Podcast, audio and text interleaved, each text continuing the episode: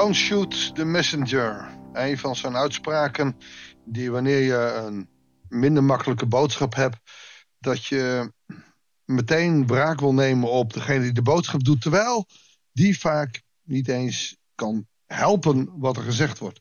En dat gebeurt ook bij Jeremia. In het weekend was Jeremia 1, 26 vers 1 tot en met 9. Ik ga dat stuk alsnog even gebruiken bij het gedeelte. En daarom lezen we voor vandaag Jeremia 26 vers 1 tot en met 19. Uh, in ieder geval een groot deel ervan. Goeiedag, hartelijk welkom bij een nieuwe uitzending van het Bijbels Dagboek. In het begin van de regering van koning Joachim van Juda, de zoon van Joshua, richtte de Heer de volgende woorden tot Jeremia. Dit zegt de Heer, ga in de voorhof van mijn tempel staan en spreek tot allen die uit de steden van Juda gekomen om zich de tempel van mij neer te buigen. Zeg hun alles wat ik je opdrag en laat niets achterwege. Zal maar de boodschappen van God zijn. Ik denk niet dat Jeremia het makkelijk heeft gehad. God gaat verder, vers 3. Misschien zullen ze luisteren en met hun kwalijke praktijken breken. God weet waarschijnlijk wel beter. Dan zal ik afzien van het onheil waarmee ik hen wil treffen vanwege hun kwalijke praktijk. Hier zit al meteen de genade in. Als ze luisteren, doe ik het niet. Voorwaardelijk, ja, ik ga je helpen als je je kwalijke dingen uh, niet meer doet. En uh, dat gebeurt toch ook in onze tijd? Zo voeden we toch ook kinderen op? Zeg hen dit. Dit zegt de Heer. Als jullie niet naar mij luisteren. Als jullie de wet niet naleven die ik je heb gegeven. En niet luisteren naar mijn dienaren de profeten. Die ik telkens weer naar jullie zend. Maar voor wie jullie tot nu toe doof waren. Dan zal ik met deze tempel hetzelfde doen als met Silo.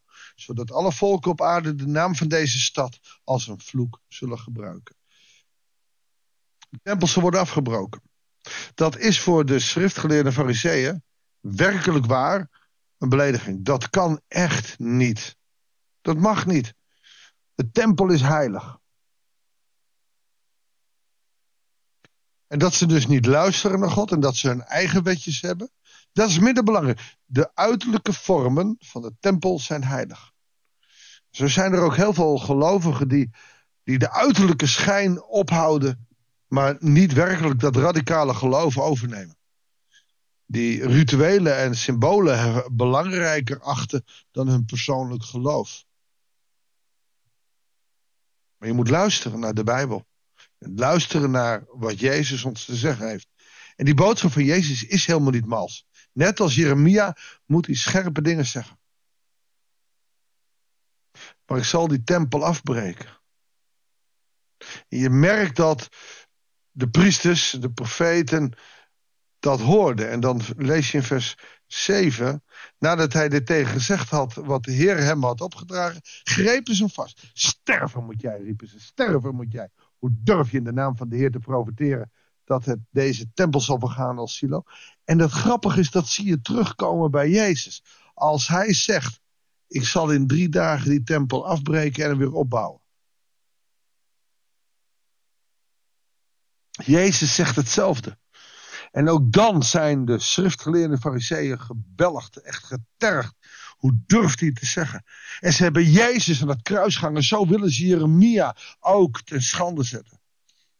Het doet er ons niet toe of dit het woord van God is. Wij weten wel beter. Die tempel moet blijven bestaan. Maar weet je dat wij soms ook zo doen? Wanneer het geloof gaat schuren. Dan zeggen we nee, dat bedoelen we zo niet. Het grappige is, geloof moet schuren, anders werkt geloof niet echt. Ik ben ervan overtuigd dat wanneer je het geloof niet laat schuren, en wanneer het niet schuurt in je leven, dat je er nog wel eens misschien wel te makkelijk over nadenkt. En misschien wel iets radicaler nog je geloof moet of zal beleden, be, uh, beleven. Maar goed, dat laat ik aan jezelf over. Dat kan ik niet voor je beoordelen. Maar je ziet hier dat God zegt: wacht even. En ze pakken Jeremia op de, op de boodschap die God hem gegeven heeft. Don't shoot the messenger. Ja, dat doen ze hier wel. En dat doen ze bij Jezus ook. Die brengt het heilige evangelie van onze God. En ze willen Jezus vermoorden en ze hebben dat uiteindelijk ook gedaan. Vers 10. Toen de leiders van Juda hoorden wat er gebeurde, kwamen ze van het koninklijk paleis naar de tempel en namen ze plaats in de nieuwe poortgebouw. Priesters en de profeten namen het woord.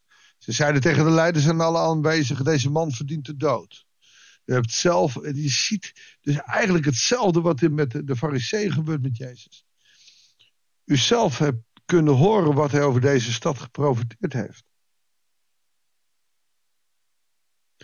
Jeremias antwoordde: Het is de Heer die mij gezonden heeft om te profiteren wat u over deze tempel en deze stad hebt gehoord.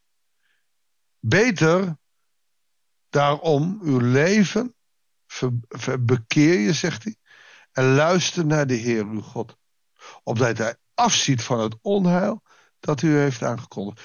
In zijn boodschap zit gewoon nog de genade ook. En, en ze willen het niet horen. Wat mijzelf betreft, ik ben in uw handen. U kunt met mij doen wat u goed en rechtvaardig acht. Maar besef wel dat u door mij te doden onschuldig bloed vergiet.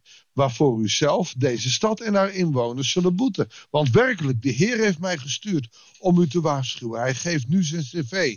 Het is God die mag sturen. Je kan doen laten wat je wil. Nou, dat is heftig wat hij zegt. Want hij weet dat ze in staat zijn hem te vermoorden.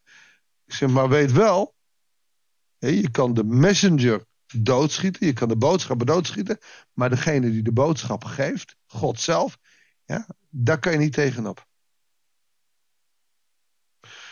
Toen zeiden de leiders en de andere aanwezigen tegen de priesters en profeten: Deze man kan niet ter dood gebracht worden. Want hij heeft in de naam van de Heer onze God tegen, tot ons gesproken. En enkele van de oudsten van het land stonden op en zeiden tegen de samengestroomde volk: Toen is Kia, koning van Juda was, tracht Micha uit Morreset op als profeet. Hij zei tegen het volk van Juda, dit zegt de Heer van de hemelse machten. De Sion zal als een akker worden omgeplucht. Jeruzalem zal als een ruïne worden en de tempelberg een overwoekende heuvel. Maar hebben koning Iskia en de bevolking van Juda Micha te dood gebracht? Iskia had ontzag voor de Heer en wist hem gunstig te stemmen, zodat de Heer afzag van het onheil dat hij hem had aangekondigd. Als we deze man doden, roepen we groot onheil over ons af. Weliswaar is het uit angst, maar ze roepen het volk hier op om ontzag te hebben voor God. Om respect te hebben voor God.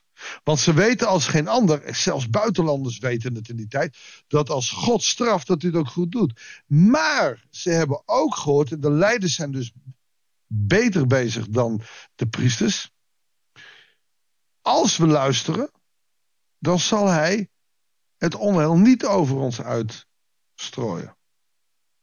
Maar de priesters die zeggen: nee, dit is niet goed. Dit staat niet in de Torah. Hij mag het niet. Weet je, dat hoor ik in kerken ook nog wel. Onze heilige huisjes mogen niet omgegooid worden. Kerken zijn soms echt letterlijk heilige huizen. Terwijl er niks heiligs aan is. Ik merkte het zelfs nog in een dienst die ik gisteren had. Ehm, waarin ik zei: we moeten niet in de Bijbel geloven. We moeten in Jezus gaan geloven. De Bijbel beschrijft die Jezus. De Bijbel is niet heilig, God is heilig. Jezus is heilig. En dat er toch iemand zei, en ik, ik begrijp dat volledig. Ja, voor mij is de Bijbel wel heilig. Die durfde bijvoorbeeld niet uh, haar tekeningen in de Bijbel te doen. Bijbeljournaling. En ik heb daar alle respect voor. En dat mag en dat is goed. Ik heb liever iemand die daar met ontzag om, mee omgaat. Maar in wezen is het, is het het woord Jezus Christus wat heilig is. En, en kan een Bijbel of een kerkgebouw een heilig huisje worden. En daar moeten we vooruit kijken. In alles wat God wil is dat wij door zijn zoon Jezus Christus God beter leren kennen. En dat we in het reine komen met hem. En soms moeten we dan naar de boodschap luisteren die de Bijbel ons geeft. Ook al schuurt hij. Net als de boodschap die Jeremia te brengen heeft. Zullen we samen bidden, Heere God? U bidden, wilt u die boodschap die u geeft ook laten schuren? Want dan komt hij aan, dan denken we erover na. Dan is het niet zomaar een boodschap, dan is het uw boodschap. Heer, geef ons zo dagelijks die boodschap mee. En als het schuurt, geef ons dan ook genoeg kracht om te kiezen om echt voor het geloof te gaan, voor u te gaan, afhankelijk van u.